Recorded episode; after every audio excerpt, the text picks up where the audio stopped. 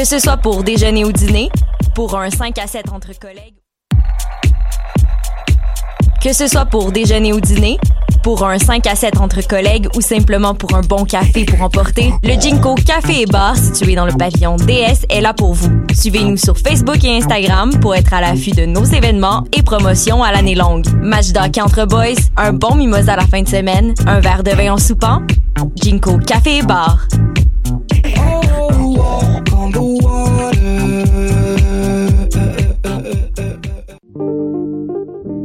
Pool Hip Hop, c'est ta référence en matière de hip hop sur les ondes de choc.ca. Chaque semaine, entrevues, chroniques, actualités et mix thématiques te seront présentés dans une ambiance décontractée. Le meilleur du hip hop, ça se passe chaque semaine sur les ondes de choc.ca. Bonsoir ou bonjour, c'est Oxpo Puccino et vous êtes sur les ondes de choc.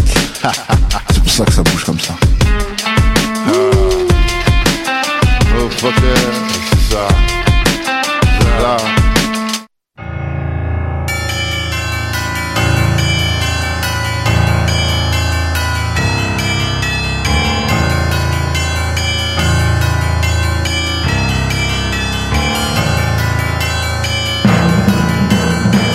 Bonsoir, vous êtes bien sur choc.ca, c'est Mission Encre Noire qui commence, le tome 27, chapitre 317.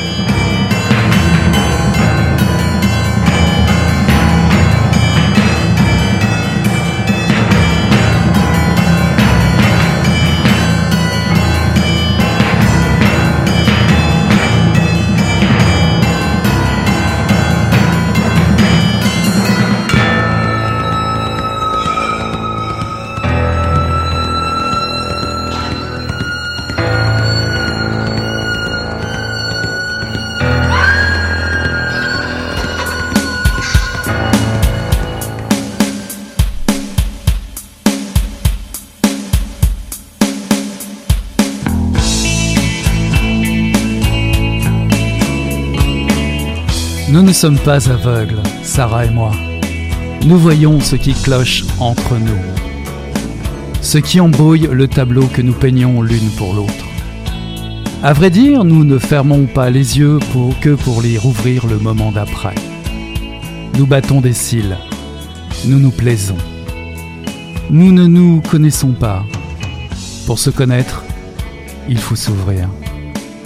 Et nous, nous superposons les masques, élaborons les mascarades. Chevalière de la pudeur, avec témérité, nous combattons la transparence.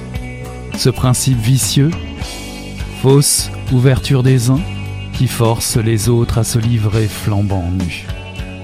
Pour en fait, les humilier, les fouiller, les contrôler, voilà la vérité. Voilà ce que je me dis lorsque je déblatère avec Sarah. Je respecte le vêtement, les paupières qui papillonnent pour éviter de voir trop loin. J'aime la parure noircie de Sarah. Parfois, nous échangeons nos morceaux fétiches. Elle peut porter ma chemise en soie violette et mon chandail à rayures noires et blanches. Je peux porter ses collants parsemés de larmes argentées et ses longs gants de Suède. Je ne saurais jamais, jamais assez bien m'habiller pour mon ami.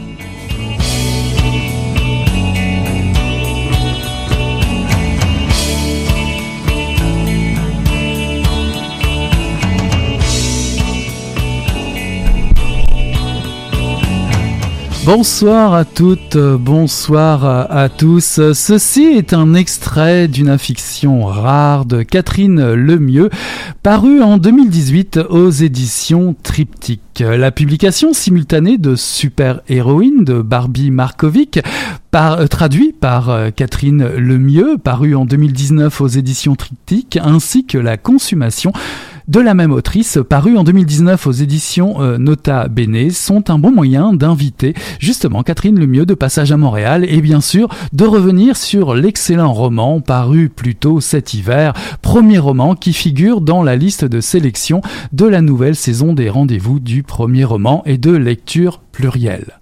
La consommation, sous-titrée Une métaphore de la pensée littéraire chez Bachmann, Platt et Duras, c'est un essai qui s'insurge contre la consommation culturelle, qui milite en quelque sorte pour préserver la flamme, cette métaphore essentielle du mouvement d'une pensée littéraire.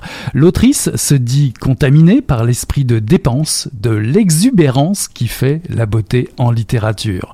À travers l'étude d'extraits de textes de Bachmann, de Platt et de Duras, Catherine vous invite, nous invite à vous embraser en suivant l'élan d'une pensée féministe qui expérimente différentes stratégies de combat. Alors qu'on nomme plus volontiers des hommes dotés de pouvoirs étranges ou magiques de super-héros, les femmes, elles, sont plutôt qualifiées de sorcières. Ça tombe bien, car les trois super-héroïnes du roman de Barbie Markovic ne laissent ne se laisse pas faire. L'autrice, d'origine serbe, née à Belgrade, est traduite de l'allemand par Catherine Lemieux. Chaque samedi, elles se réunissent pour discuter de leur sujet favori, comment utiliser à bon escient leur super pouvoir, la foudre et l'extermination pour le bien de toutes et de tous, bien entendu. Roman délirant, drôle, grinçant, Super-héroïne est une fiction urbaine, voire dystopique, qui se délecte à jeter des sorts à cette damnée société de consommation. Une affection rare, nous narre pour elle la rencontre d'Anna et Sarah, deux adolescentes à Québec début des années 2000. Rapidement, elles se retrouvent dans la détestation de la capitale nationale, son conformisme bon à être incendié. La musique de Joy Division, des Smiths, des Cure leur sert de bannière pour lutter contre les discours et l'hypocrisie de l'époque. Une affection rare est de ces romans où l'amitié est une ivresse contagieuse qui flirte avec le sentiment amoureux et la trahison. Rappelez-vous les paroles de Morrissey. In my life, why do I give valuable time to people who don't care if I live or die? Pourquoi perdre son temps avec des gens qui se fichent de savoir si je suis encore vivant? Pour en savoir plus, j'accueille ce soir à Mission Encre Noire Catherine Lemieux. Bonsoir Catherine. Oui, bonsoir. Alors, quelle actualité pour vous en cette rentrée littéraire Et c'est tant mieux. Je suis très heureux de vous avoir ce soir avec nous puisque vous vivez en Autriche. Euh, vous êtes né aux îles de la Madeleine. Vous avez passé votre adolescence à Québec. Vous avez étudié la littérature et la philosophie. Vous avez rédigé un mémoire sur euh, Thomas Bernhardt et une thèse de doctorat sur Marguerite Duras, Platt et Bachmann. Vous êtes traductrice, docteur en littérature comparée, chargée de cours à l'université de Vienne. Votre premier roman, Une affection rare, est paru en 2018. Alors comment se fait-il que l'Europe, l'Autriche, la littérature autrichienne ait pris autant de place dans votre parcours? J'imagine que Robert Musil, Stefan Zweig, Elfried Jelinek, Ingeborg Bachmann, Thomas Van Hart, Friedrich Mayrocker, tous ces auteurs ou autrices ont fait partie de vos lectures euh, courantes. Euh, en fait, oui. Elles, elles font partie, euh, ces lectures-là sont devenues très importantes pour moi, mais je dois dire que j'ai été euh, appâtée par Thomas Bernhardt, vraiment au départ. Comme beaucoup de gens qui se rendent à Vienne, en fait, on commence par aimer Vienne en la détestant. Et euh, avec Thomas Bernhard, avec euh, avec sa langue extraordinaire. Puis, en fait, j'ai vraiment, euh, c'est arrivé parfaitement par hasard et très tard chez moi, c'est-à-dire que j'ai j'ai lu Bernhard pour la première fois peut-être à 24, 25 ans. Euh, j'habitais, euh, en fait, je voulais aller euh, vivre à Berlin un été. Je me suis dit, bah tant mieux, je vais lire Bernhard, je vais faire mon mémoire sur lui. Et je ne me doutais pas du tout que ce serait un coup de foudre qui me, comment dire, qui me suivrait sur autant d'années. C'est-à-dire que c'est à cause de Bernard que je suis allée à Berlin, ensuite à Vienne et que j'ai découvert toute la littérature autrichienne. Donc, c'est c'est assez récent. Ben, c'est assez récent. Ça fait dix ans que j'évolue dans, dans ces eaux-là. Alors, on va commencer par la consommation, puisque votre actualité est si riche. La consommation est un essai qui vient d'être publié aux éditions Nota Bene. Alors, je note une citation de Marina Zvetaeva, la poète russe, dont l'œuvre ne fut pas appréciée par Staline, euh, on peut le dire comme ça, et qui était un mhm. témoin de la révolution russe, une figure diaboliquement euh, romantique. Euh, je cite que faire avec ma démesure dans ce monde de mesures Alors, quelle est l'origine de votre essai, euh, La consommation? Et à quel jeu nous conviez-vous, euh, nous conviez-vous justement, vous qui nommez euh, un tuning constant de la pensée, la consommation? Qu'est-ce que la consommation?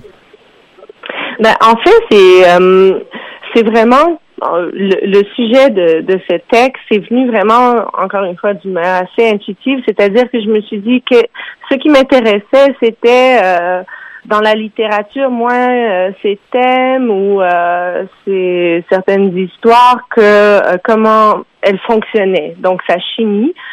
Puis euh, assez tôt, je me suis dit ben le plus évident que ce que fait la littérature, elle brûle.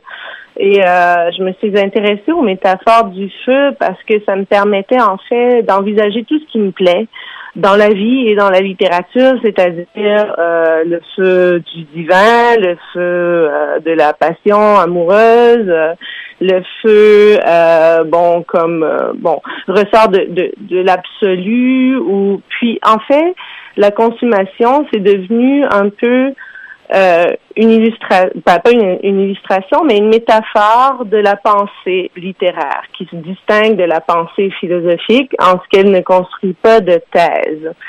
Donc, c'est une euh, ce texte qui vient de paraître est évidemment issu de ma thèse, puis c'est c'est en même temps un texte, euh, ben, disons, si on le prend pour une thèse, c'est très atypique, c'est-à-dire que c'est une langue, euh, j'avais envie d'écrire un, essai dans une langue très métaphorique qui évitait justement la scientificité dans laquelle on essaie de ben, d'étouffer le potentiel euh, ben, subversif de la littérature. Mhm. Alors si je suis votre raisonnement, sans métaphore, tout devient plus fade, sans épices, plus de richesse expérimentale de la langue? Oui, oui, oui, nécessairement, ça passe par une, euh, je dirais pas expérimentale, c'est-à-dire que justement, euh, c'est plutôt juste un travail de la langue. Alors que le, le discours sur la sur la littérature, le métalangage essaie plutôt de camoufler euh, bon le, le, travail sur la langue, alors qu'il y en a toujours un. Et puis moi, je me suis dit, ben je vais le mettre de l'avant.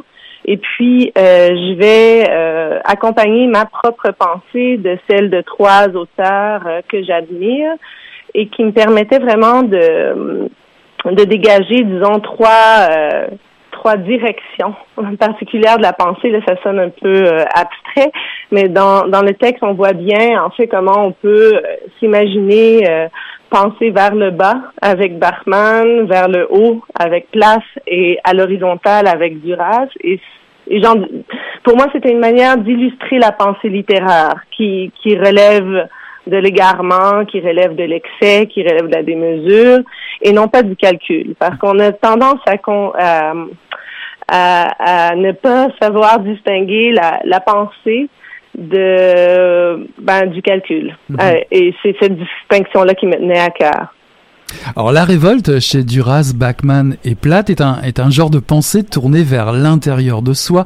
Le feu révolutionnaire contre l'ordre établi euh, paternaliste se joue à l'intérieur. Chacune lutte à sa manière. Euh, ce n'est pas du tout une, une attitude passive d'ailleurs. Hein. Euh, si je peux euh, mhm. citer France Théoré que vous reprenez dans, dans votre essai, fuir pour trouver la paix et le salut, ne rien défier en déifiant, fuit femme de personne. Quel est le moteur de cette révolte selon vous, selon ces différentes autrices? Ben, euh, selon ben, selon le mouvement qui m'intéressait dans, dans cet essai, c'était justement une révolte qui qui n'allait pas qui qui ne relevait pas de la résistance devant un seul pouvoir. C'est-à-dire que souvent le problème de la résistance devant l'ordre patriarcal, par exemple, euh, vient renforcer cet ordre parce qu'on on le confronte. Donc moi j'essayais de hum, justement de m'attarder à des pensées qui internalisaient euh, la guerre, pour, pour ainsi dire, et qui complexifiait un peu euh, les rapports entre dominants, dominés, et qui n'offrait pas en fait de, de solution, disons-le comme ça. Et euh, par exemple, France Théoret que vous citez euh, a été importante pour moi en ceci que justement elle, elle, elle a développé une poétique qui est à la fois combative, féministe et, pessimiste. Donc c'est très contradictoire, mais ça, ça, illustre cette révolte qui ne veut jamais en fait s'identifier à une, à une idéologie de d'émancipation. Donc qui reste toujours dans le doute par rapport à, aux, aux possibilités de résurrection.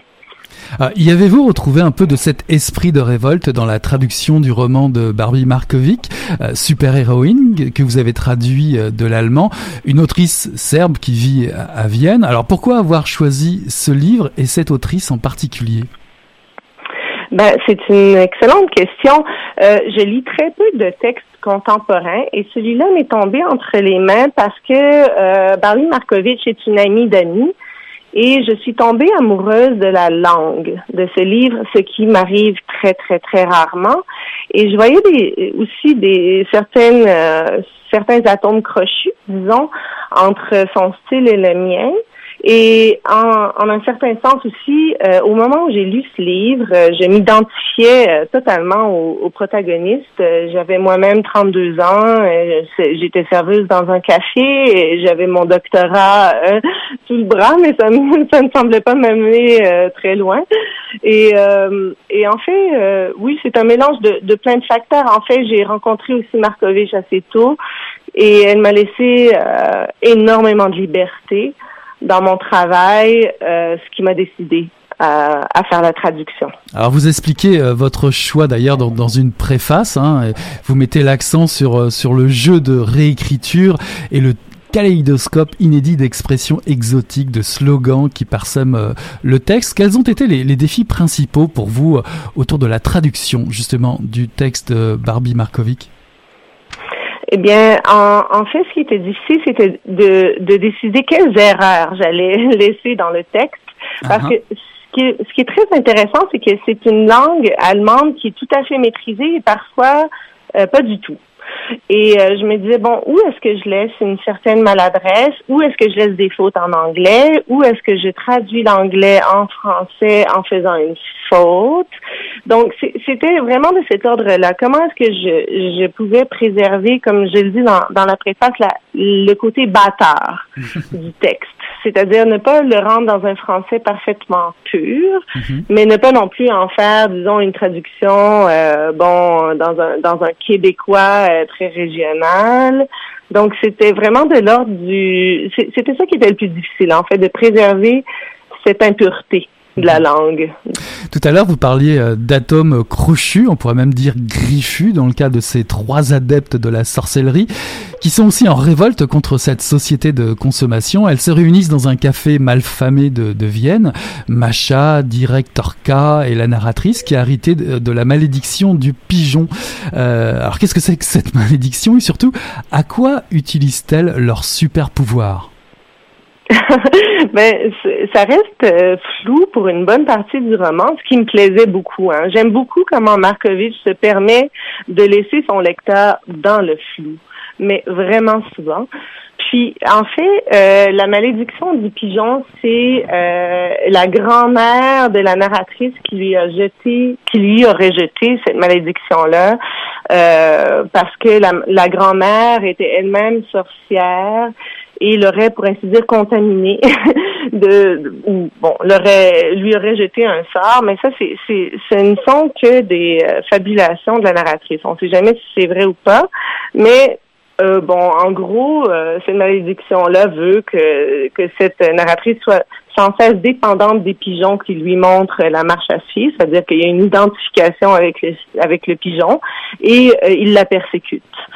Mais euh, bon, voilà, et leur pouvoir serait de soit d'éliminer les gens, d'exterminer les gens qui sont euh, bon dont la vie euh, n'a aucune issue de toute manière, ou de euh, de, de, provoquer une foudre du destin qui frappe euh, certaines, certains individus et qui leur donne euh, bon des, des, moyens inespérés pour se sortir du pétrin.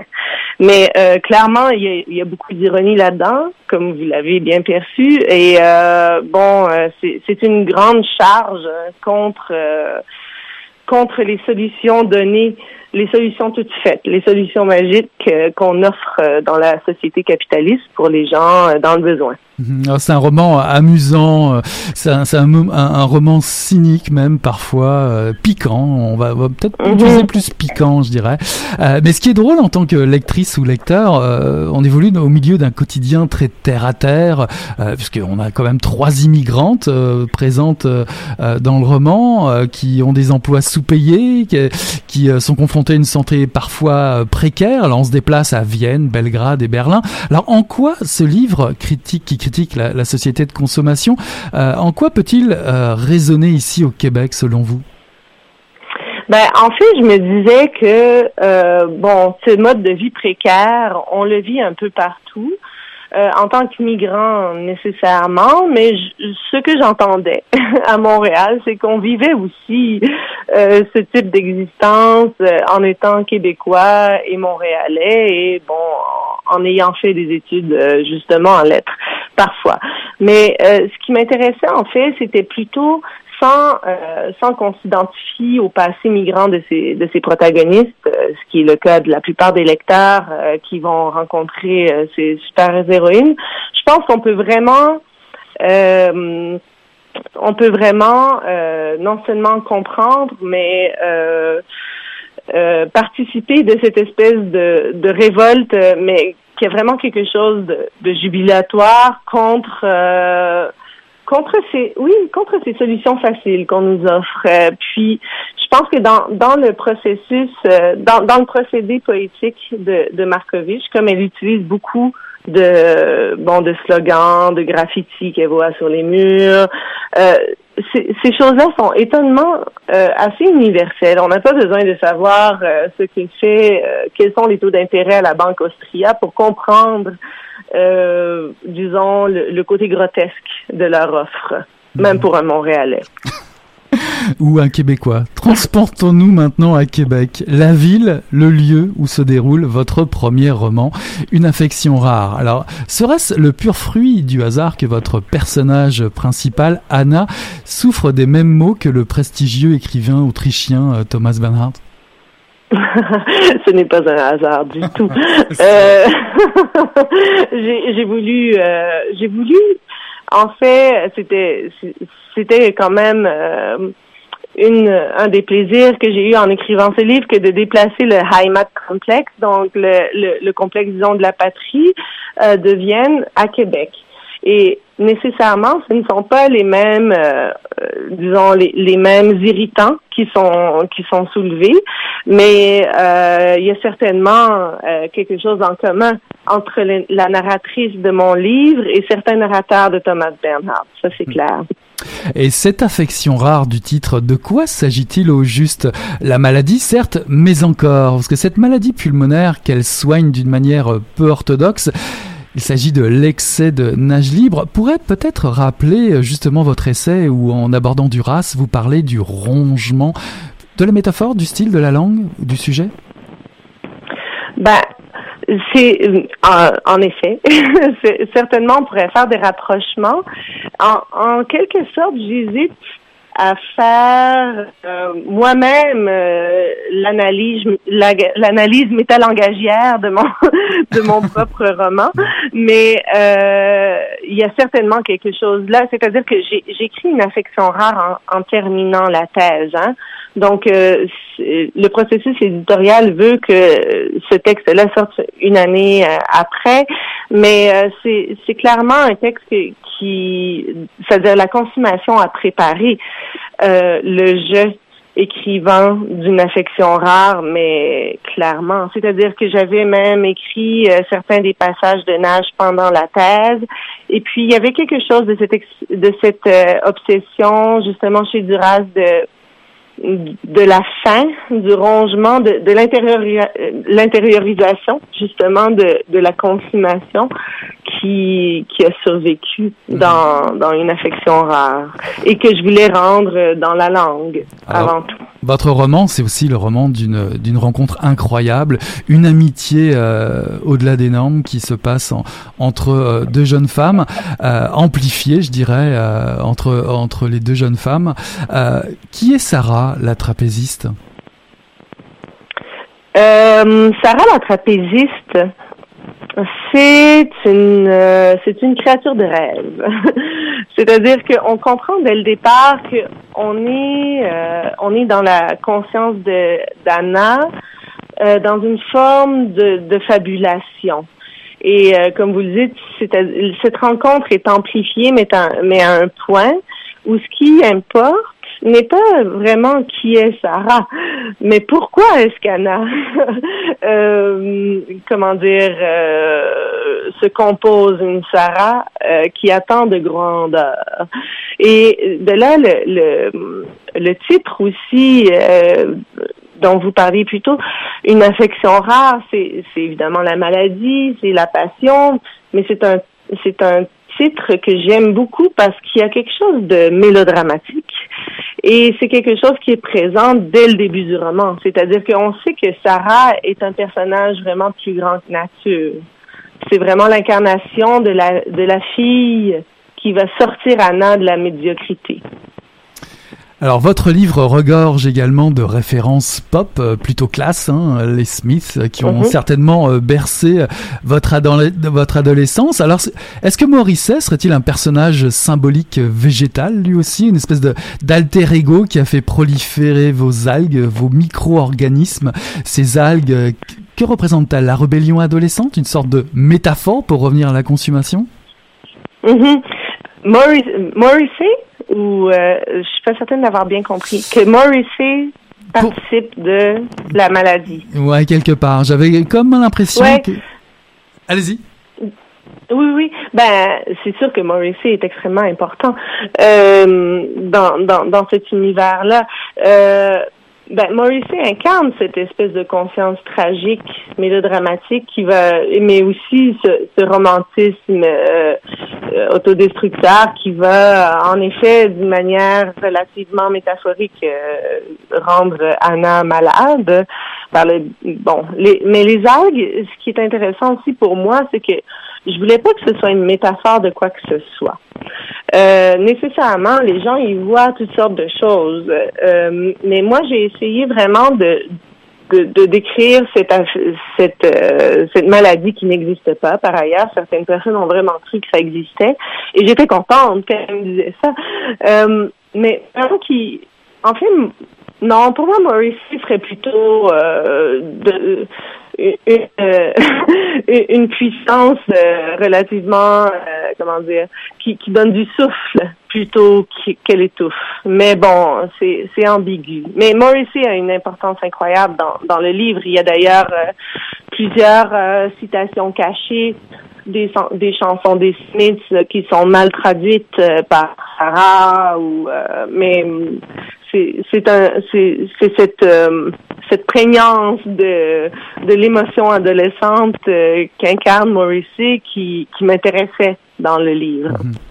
Alors pour finir, j'ai envie de vous demander, retrouve-t-on dans votre personnage d'Anna euh, ce besoin de brûler, de ne rien économiser, de se consumer? Alors je cite, je ne me construis pas un corps meilleur ou une mémoire meilleure, et je n'accumule rien et surtout pas une expérience de vie, je n'étoffe rien, je n'érige rien, rien, je m'éboule et je m'éviscère, je passe le cœur à l'écarisseur.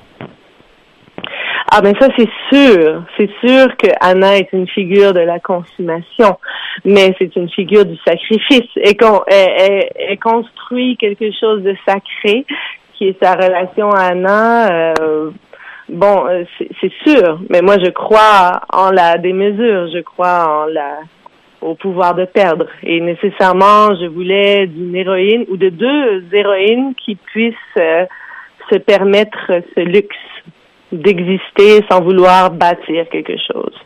Bah, en tout cas, c'est un luxe que je, euh, je souhaite à nos lectrices et lecteurs de découvrir. Si les vestiges gluants de votre enfance vous jouent encore des tours, ce roman est pour vous.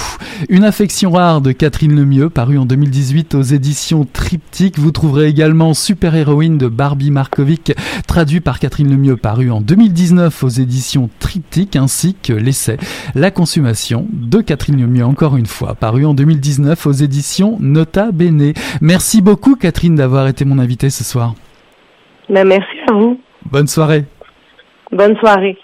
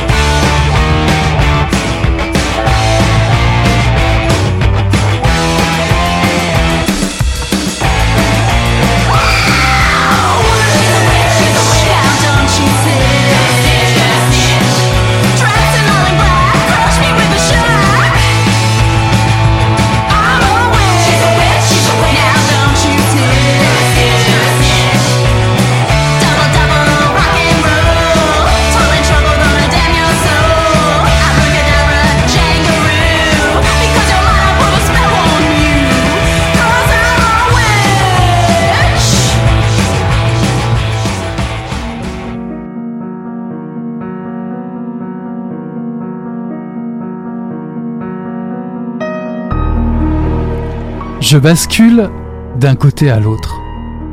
D'un côté à l'autre. Nous nous installons dans des répétitions qui usent le ballon. Puis mes pieds se détachent et je cours dans la chambre. Je m'affole. Fabienne le perçoit. Elle sait reconnaître ces moments durant lesquels je sors de ma trajectoire. Quand je deviens la pince. Je dis devenir la pince parce qu'autrefois, la balance était la pince du scorpion. Mon ascendant. Quand je deviens la pince, je peux blesser. Et souvent, c'est moi que je pince le plus fort. Malgré la solidité de toute chose, le doute persiste, insidieux. La pince. Ce que je crée vaut-il la peine? Ce que je fonde sera-t-il détruit? Et sortir de mes gonds, briser le cycle Ou le recommencer dans la même colère Il ne faut pas déséquilibrer la balance. Tout est orchestré. Je bascule d'un côté à l'autre, d'un côté à l'autre.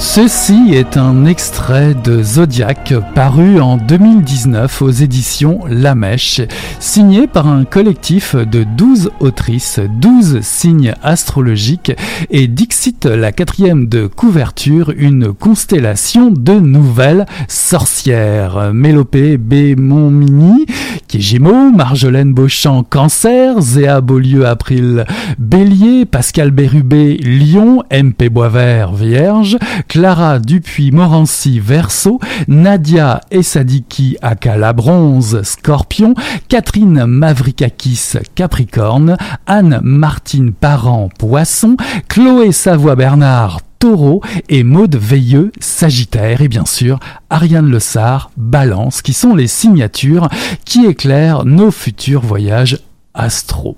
L'astrologie attire et révulse, jugée parfois de quétainerie, d'arnaque, forcée de lui reconnaître pour le moins, selon Stéphanie Roussel en postface, je cite, un rôle d'outil pour appréhender le réel. Certes, malgré ses connotations commerciales, ésotériques, voire ringardes, l'astrologie parle de nous, de vous. Il s'établit une relation intime au signe à la trajectoire changeante dont la transcription et l'interprétation donnent des sens à un récit et pourquoi pas à un voyage au bout de l'humanité. C'est de ce creuset riche en inspiration que naît ce projet porté par une voix rassembleuse qui nous vient de la constellation de la balance, à un angle compris entre 180 degrés et 210 degrés, compté sur le cercle des signes du zodiaque. Ariane Lessard, autrice du premier texte, est notre invitée ce soir à Mission Encre Noire. Bonsoir Ariane. Bonsoir. Alors je rappelle que vous êtes originaire de Lévis, titulaire d'une maîtrise en création littéraire à l'UCAM, ex-membre du feu collectif Exxon A, qui allie la poésie, à la performance. Vous êtes blogueuse, on, a, croisé déjà votre plume dans le crachoir de Flaubert, l'esprit primal, main blanche et le fameux Fermaille. J'ai eu le plaisir également de présenter sur cette même antenne à Mission Encre Noire Feu, votre premier roman paru en septembre 2018 aux éditions La Mèche. Vous êtes à la direction de ce collectif aux côtés de Sébastien Dulude. Deux signes balance pour un collectif intitulé Zodiac. Qui est à l'origine du projet et pourquoi ce sujet? Oui. En fait, euh, c'est que récemment euh, sur Instagram, je remarquais euh, la, multitude de, de, de d'astrologie étant moi-même euh, attirée par la chose depuis ma jeunesse, depuis les, magazines féminins euh, ou la fin ou le milieu des journaux, là, ça dépendait. À Québec, c'était le soleil, fait que c'était au milieu, l'horoscope.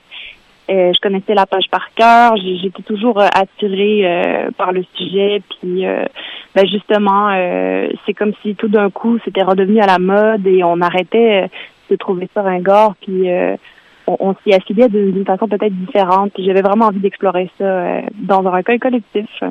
Alors dans le communiqué de presse, il est annoncé 12 fictions, récits et textes. Pourtant, j'ai recompté, il y en a 13. Êtes-vous superstitieuse? En fait, si on était superstitieux, on n'aimerait pas le chiffre 13, mais euh, c'est comme si à la fin euh, de, nos 12 nouvelles, on avait l'impression qu'il nous manquait peut-être justement une justification plus plus formel de l'astrologie, étant donné que la plupart des textes sont des textes plutôt de fiction euh, ou d'autofiction, ben on aurait dit en fait euh, aussi Sébastien a rencontré euh, Stéphanie dans une soirée ils se sont mis à parler d'astrologie et ça a été vraiment une bonne rencontre et en fait, ce que dit Stéphanie est tout à fait intéressant dans la postface et on, on, avait envie de, de cet avis-là aussi. Euh. J'avais l'impression que ça, allait, ça, ça, devait être une soirée arrosée pour parler d'astrologie, mais pas, pas forcément. Alors, juste, justement, dans cette postface rédigée par Stéphanie Roussel, l'autrice ah. précise euh, Je ne suis pas Jojo Savard. Euh, elle, est elle est Capricorne, ascendant Scorpion malgré elle, Stéphanie Roussel. Euh, L'astrologie, c'est pas vraiment son truc, elle l'écrit. Euh, y avait-il un, écueil à, ce projet, un écueil de taille euh, On en parlait un petit peu tout à l'heure. La sale réputation de la pratique, la, discipline souffre de, procès en charlatanerie, en quétainerie. Comment avez-vous présenté le projet aux autrices, euh, aux nouvelles sorcières, comme c'est écrit? Quelles étaient les exigences et comment avez-vous sélectionné les textes?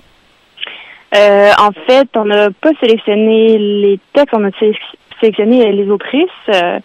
Euh, par leur signe astrologique. Là, ça a été vraiment euh, un peu un casse-tête de, de, sélection, mais il y avait il y avait déjà il y avait des voix qu'on voulait absolument euh, dans, dans le recueil. je pense à Chloé Savoie Bernard qui est très prolifique sur le sujet astrologique sur Instagram. Et puis ça allait de soi, on avait envie de aussi d'une pluralité, de plusieurs voix différentes de femmes de, de plusieurs âges. Et ben je dirais que ça a été quand même très bien accueilli là. En général, le, sujet, il y a des filles qui, nous disaient que ça faisait longtemps qu'elles avaient envie d'écrire euh, sur l'astrologie, mais qu'elles se retenaient justement de peur d'avoir l'air euh, trop ésotérique. Mais finalement, euh, non, ça a été bien accueilli, je dirais. ah mais qui, qui, qui, qui, donnez-nous des noms. Qui, qui rêvait d'écrire sur l'astrologie? Qui rêvait? Bon, le, je, je vais peut-être euh, me fourvoyer, mais euh, euh, Zéa, entre autres, Zéa Beaulieu, qui, qui est une sorcière dans la vie de tous les jours aussi. euh, ben, Clara Dupuis qui était très heureuse aussi du sujet. Ben, Chloé, entre autres, ça c'est, c'est, c'est, c'est sûr. Euh, Pascal aussi qui voulait explorer la, la lionne. Euh, en tout cas, beaucoup, beaucoup de personnes. au, fil des textes, un, constat apparaît. Hein. l'astrologie inspire. une autrice avance l'idée que justement, comme d'autres formes de fiction, l'astrologie produit du sens.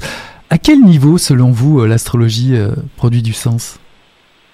Ben, euh, c'est drôle parce que j'y pense de plus en plus depuis que, que, le recueil est sorti, parce qu'à la base, c'est sûr que ça reste bon pour moi, ça restait quand même un divertissement, tu sais, mais veut, veut pas, quand on lit son, son horoscope euh, du jour, on est toujours euh, soit sur la défensive, soit vraiment heureux, là, ça dépend de ce qui est écrit dans, dans le journal.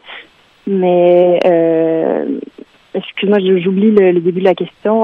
Cette astrologie produit du sens, mais selon vous, euh, euh, à quel niveau? Est-ce que c'est un niveau justement euh, futile, sérieux, une pseudo-science, ou, ou permet-elle d'explorer d'autres domaines? Ouais, ben c'est sûr que là, si je me mets à, à vouloir faire distance avec l'astrologie, ça devient plus compliqué. Mais tu sais, je continue de croire que oui, c'est vrai qu'on a l'impression que c'est peut-être quelque chose qui est plus euh, observé dans les sphères féminines, puis je me posais la question de savoir pourquoi. Je crois que c'est beaucoup une façon aussi d'offrir un espèce de de schéma, comme parle un peu Stéphanie Rousseau dans la postface, un espèce de de ben c'est la construction euh, de, de archétypale de, plusieurs euh, familles si on veut dire ou des signes et puis c'est à nous de faire du sens à l'intérieur de ça puis justement la féminité arrive peut-être euh, parce que c'est, je pense que c'est une façon de faire beaucoup d'introspection aussi. Tu sais, par exemple, on va pas lire son horoscope puis se dire ah oui c'est exactement ça qui, qui va m'arriver, mais plutôt le fait de le lire à la manière aussi du tarot quand on s'est tiré par exemple aux cartes. C'est comme une façon de revenir sur euh, la journée ou de faire le point sur ce qui se passe dans sa vie. Moi, j'essaie de faire du sens avec ça de, cette manière-là. Là. Mhm. La boule de cristal, les cartes, euh, mais plus encore, le sujet peut complètement échapper au canon de sa représentation. On, a des textes courts, linéaires, obscurs. Marjolaine Beauchamp explose les codes. Euh, le texte fait visuel, photomontage, slogan. Euh, mhm. Zodiac, c'est aussi peut-être le moyen de s'emparer d'un champ de, de, de création pour mieux, je sais pas, le renouveler, le détourner, le pervertir? Oui, vraiment. Je pense que, puis à la base, quand on a écrit à ces autrices-là, on leur a dit, on veut que l'horoscope ou votre signe pour vous, ce soit le déclencheur ou la, provocation d'un texte, la provocation d'un récit. sais. Puis euh, ce qui est intéressant de voir dans, dans les textes, c'est que la plupart des autrices, euh, elles se questionnent, elles se demandent, est-ce que mon signe est une fatalité? sais? Est-ce que parce que je suis née telle date, je suis comme ça? Fait que c'est vraiment, euh, on, offrait la possibilité à, à ces filles-là de vraiment euh, questionner ça, puis je veux pas, ça donne des textes qui, qui, qui rentrent quand même beaucoup dans l'intimité, tu sais. Les filles vont parler d'ego, vont parler de leur naissance, euh, beaucoup de l'écriture aussi. Mhm. Et ouais. L'astrologie, savoir occulte, dixit encore une fois euh, Stéphanie Roussel, un savoir qui permet d'établir des liens avec une intimité, comme vous le disiez tout de suite, une intimité vécue. On peut parler d'un un deuil, un désir, un souhait, un espoir. Y avez-vous découvert que finalement le sujet, l'astrologie, bah, appartenait à tout le monde dans le fond et que chacun, votre euh, euh, collectif l'illustre bien, chacun pouvait créer sa propre histoire à partir d'un signe? Oui, vraiment. Puis tu sais, c'est drôle parce que avant de mettre ça en commun, veut veut pas, on s'intéresse souvent davantage à son signe, puis on devient bien euh, bien connaisseur de, de son signe.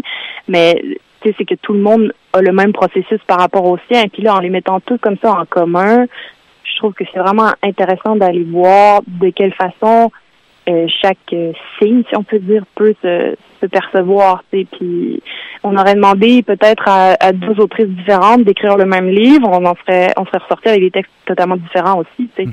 ou pas. Peut-être aussi que finalement euh, les balances auraient été balances, les versos auraient été versos. Là, ça reste à ça à, vérifier. Alors vous vous-même illustrez le thème, vous signez le, premier texte euh, du collectif. De, de quoi s'agit-il? Votre personnage pratique l'art de la danse contemporaine avec avec un goût prononcé pour garder le contrôle du public d'une certaine façon. En tout cas, comment s'y prend-elle et, comment comment avez-vous choisi cet angle-là pour euh, pour le sujet? Euh, Je pense que j'avais vraiment envie de de formellement essayer de d'écrire le, le ballon de, cette balance-là, l'effet de répétition. Euh, puis nécessairement le mouvement allait avec euh, le corps, puis le personnage de la danseuse est, apparu assez rapidement.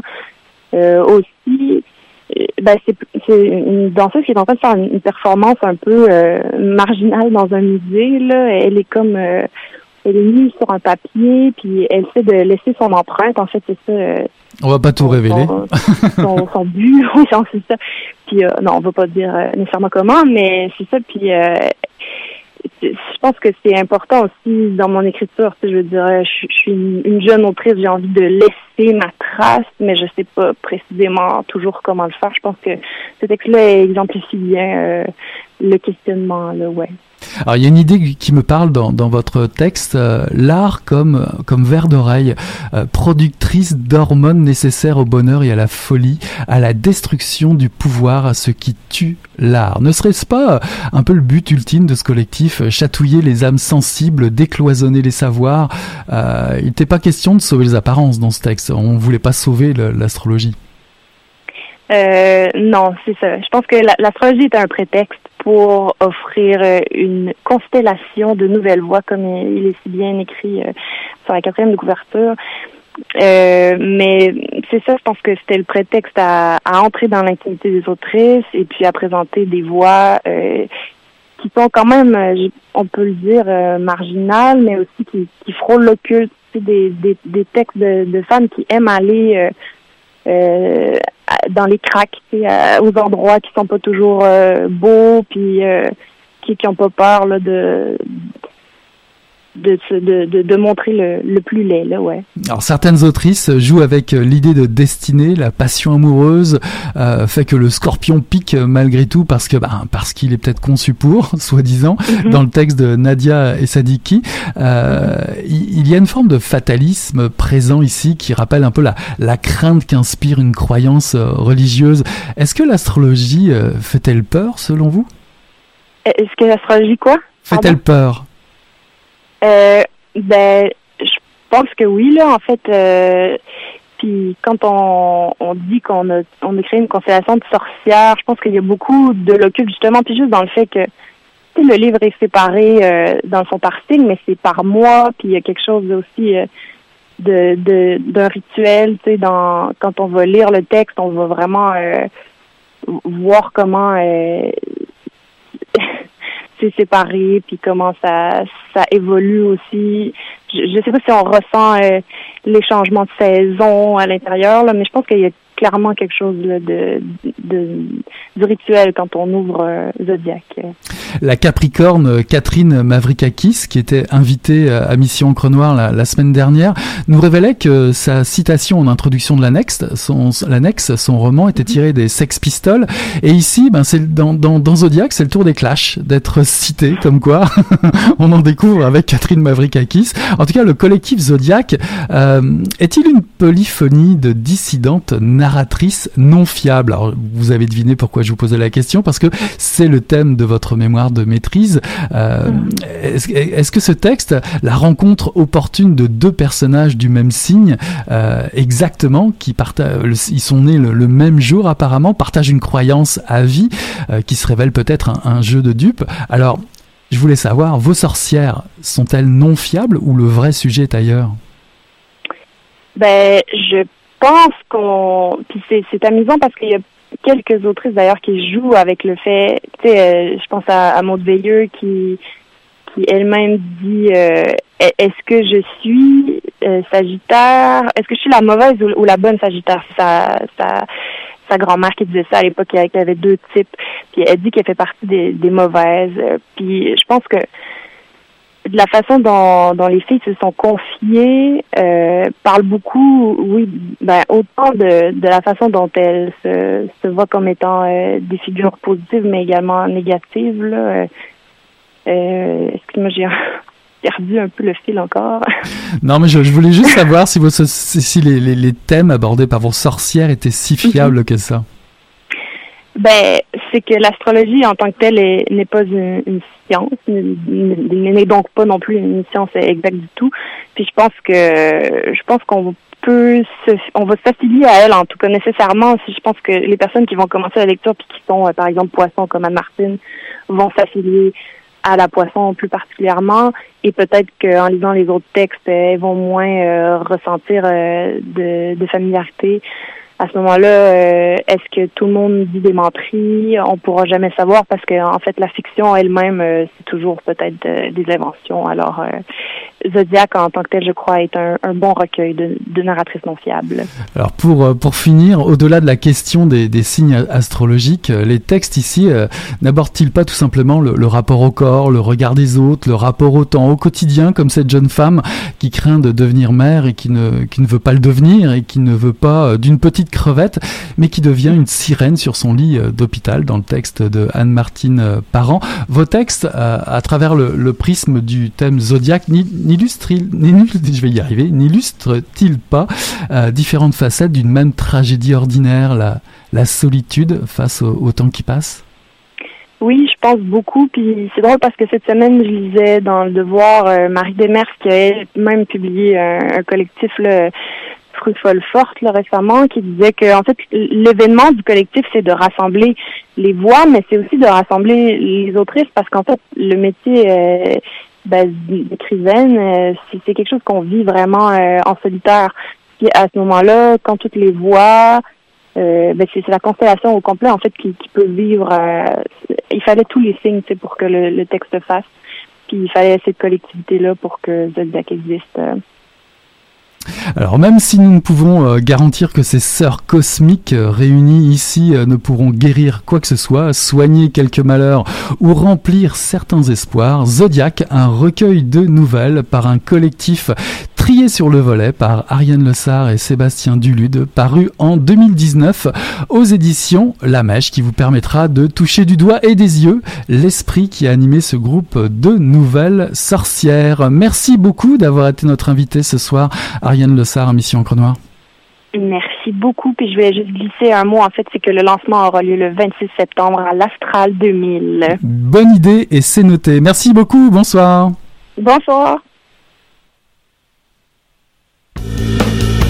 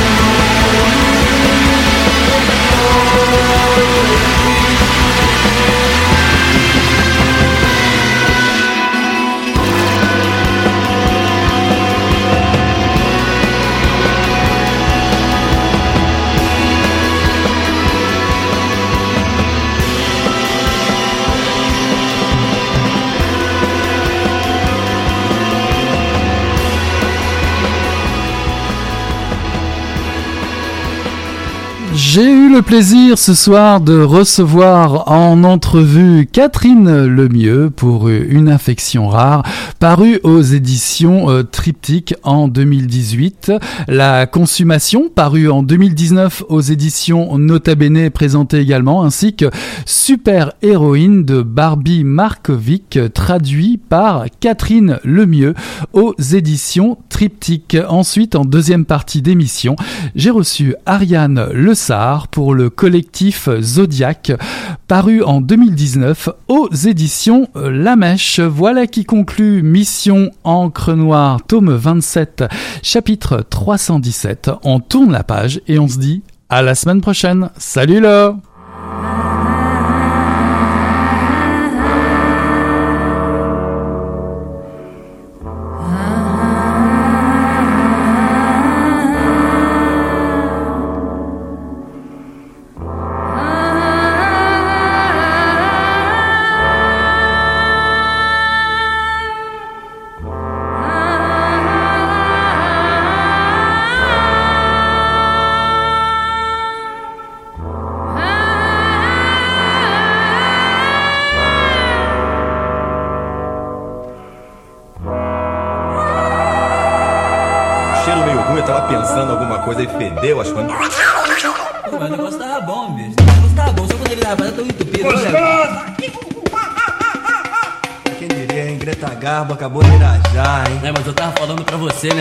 passei a me sentir, aí o negócio ficou diferente. Jorjão! Vai, garoto! Fala a verdade. Isso tá bom. Não. Poderia cerveja que isso aí. Ô, Ciro, tira a mão do meu bolso. Agora um arame, um arame ia pegar dentro, ia pegar um gordurão e depois um arame não ia mal. Tá pegada, Duduca! Mas não come na cabana carioca, Dudu, que vai pesar mais 10 quilos. Olha, depois já viu, né? Olha aí, gestão da certo.